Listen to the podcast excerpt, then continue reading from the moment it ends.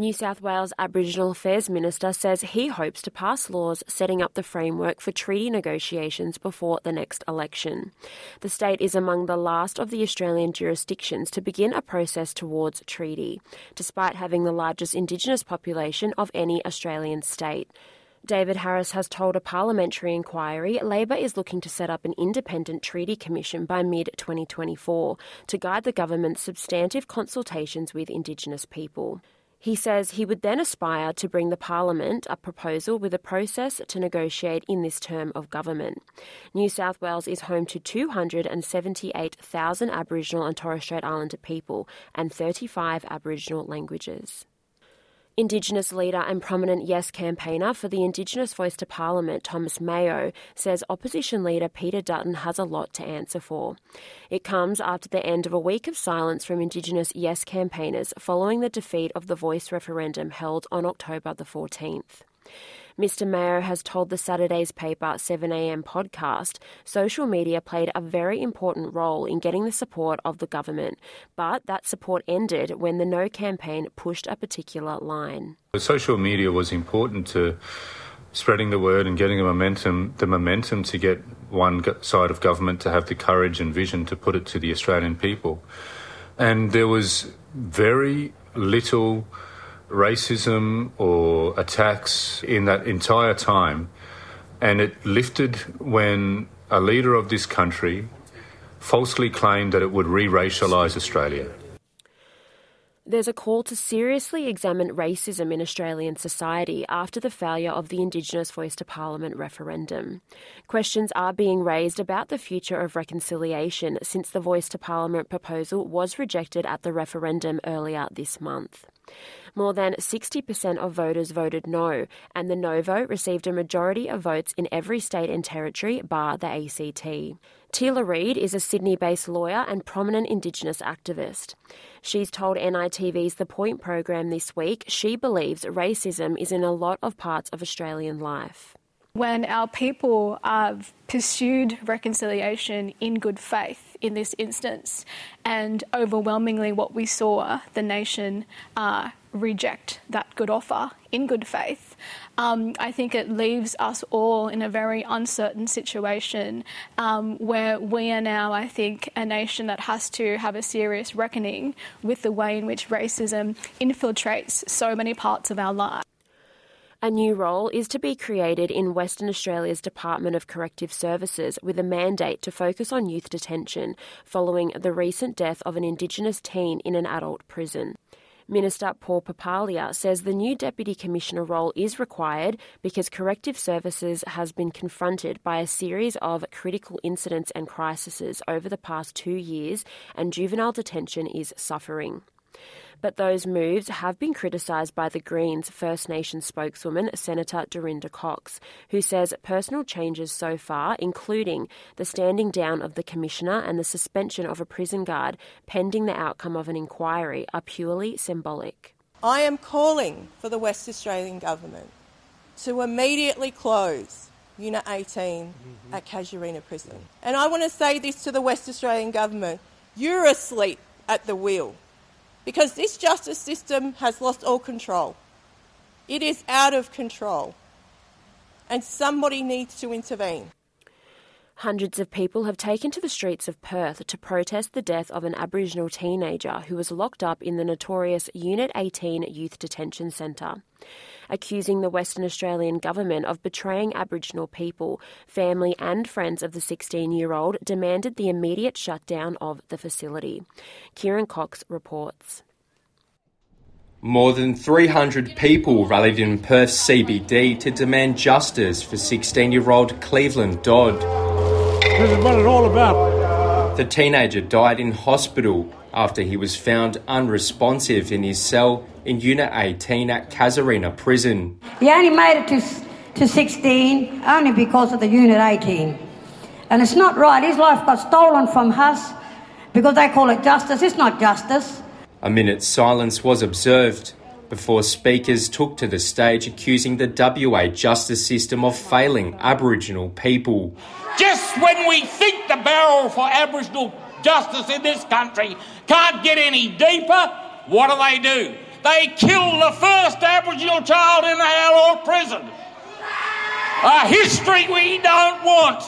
The rally also took aim at Premier Roger Cook, despite his admission Unit 18 was a mistake. We say that Roger Cook, he's meant to be a friend of ours because he's turned around and worked with Indigenous people. Time in, time out.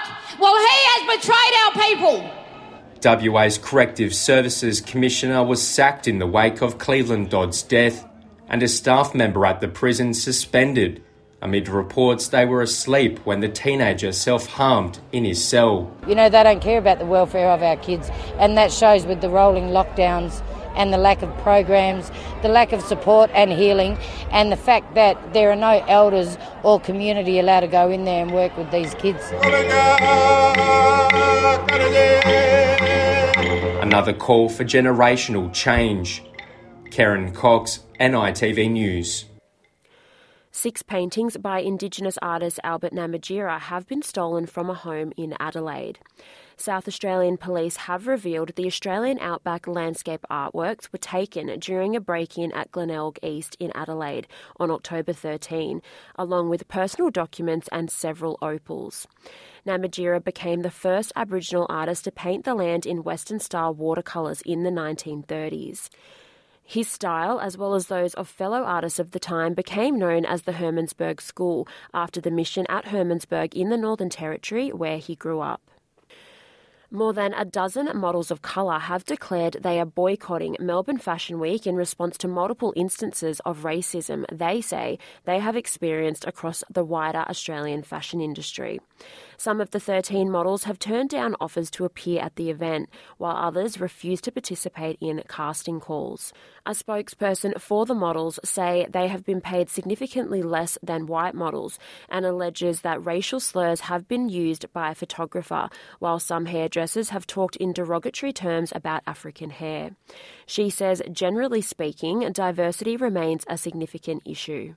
I do think that it's not inclusive enough to make models want to have a career here in Australia. And I don't believe Australia is very diverse, um, and we have seen this from a few models who have left Australia, so then they can make it in the industry an Aboriginal community in central west New South Wales have opened a brand new community hub. The multi purpose space is hoped to be a place for mob to gather as well as bring vital services back to the community that have over the years had to relocate. Ricky Kirby reports. It's a project several years in the making. What was initially intended to be an addition to the Murrin Bridge Preschool has morphed into a new space for the entire community. This space is beautiful now, it's finished, um, but it was a long time in coming. The new community hub is an extension to what was an already existing preschool and will provide community members with multi purpose facilities for events and gatherings, as well as a range of outreach services. It was only just the one building, now there's uh, two big extra buildings made for it, and it's going to be good for everyone. And this space is a safe space for, for adults and children. Um, services will come out here, saving them travel time for appointments and that. Um, the doctor hopes to have clinics out here. Um, ready that's already here. We'll have an office here, so it'll be one-stop shopping for this for Murrin Bridge community. The Community Hub project was led by the University of Technology Sydney's School of Architecture in partnership with the Murrin Bridge community and with support from the government. There is a, a real kind of social responsibility for these for big institutions like UTS to to contribute, um, you know, to to the regions. Um, so yeah, I think it was you know still really reciprocal in in some ways in that um, we learnt a lot and and and the community have been um, you know super inviting to to us and and it's been, been built over a, a long period of time. In addition to bringing vital services back to the community, the project has expanded the number of places available at the preschool. It's going to be good for the community, the children. Um, it'll help us all come together. Proud, proud of what we achieved. New space for new opportunity. Ricky Kirby, NITV News. And First Nations artists and performers from across the country have joined forces to unpack Australia's history of colonisation in song. It's the first time Jane Harrison's award winning story, The Visitors, has been turned into an opera, which hopes it will foster understanding and reconciliation. Brianna Piazza reports. To fight or to let them stay. This is what clan leaders must decide as they watch British ships arrive on January 26, 1788. The Visitors delves into the discussions that could have taken place on the date that forever changed life for First Nations people in Australia. During this period of time in history, it's been really um, crucial for us to be together telling this story. Um, and, you know, there's six Indigenous artists, and then there's an Indigenous Samoan artist performing with us as well. Whichever way they initially vote, everyone must ultimately agree. I tell you, we don't want them here. Gordon is the one that is absolutely against the visitors landing. So the whole play, it's him trying to convince the others to to shoo them away or fight them. It shows a level of organisation and democracy. Um, and a system uh, that was in place here in Australia for thousands and thousands of years. The production is based on Jane Harrison's original play and novel of the same name. It's the first time The Visitors has been adapted for opera. Every country has one issue that they haven't quite resolved, I believe, and I think in Australia it's colonisation for us. And so we haven't come to terms with that. The production incorporates humour to explore the issue. It also blends modernist music with Aboriginal elements. Brianna Piazza, NITV News.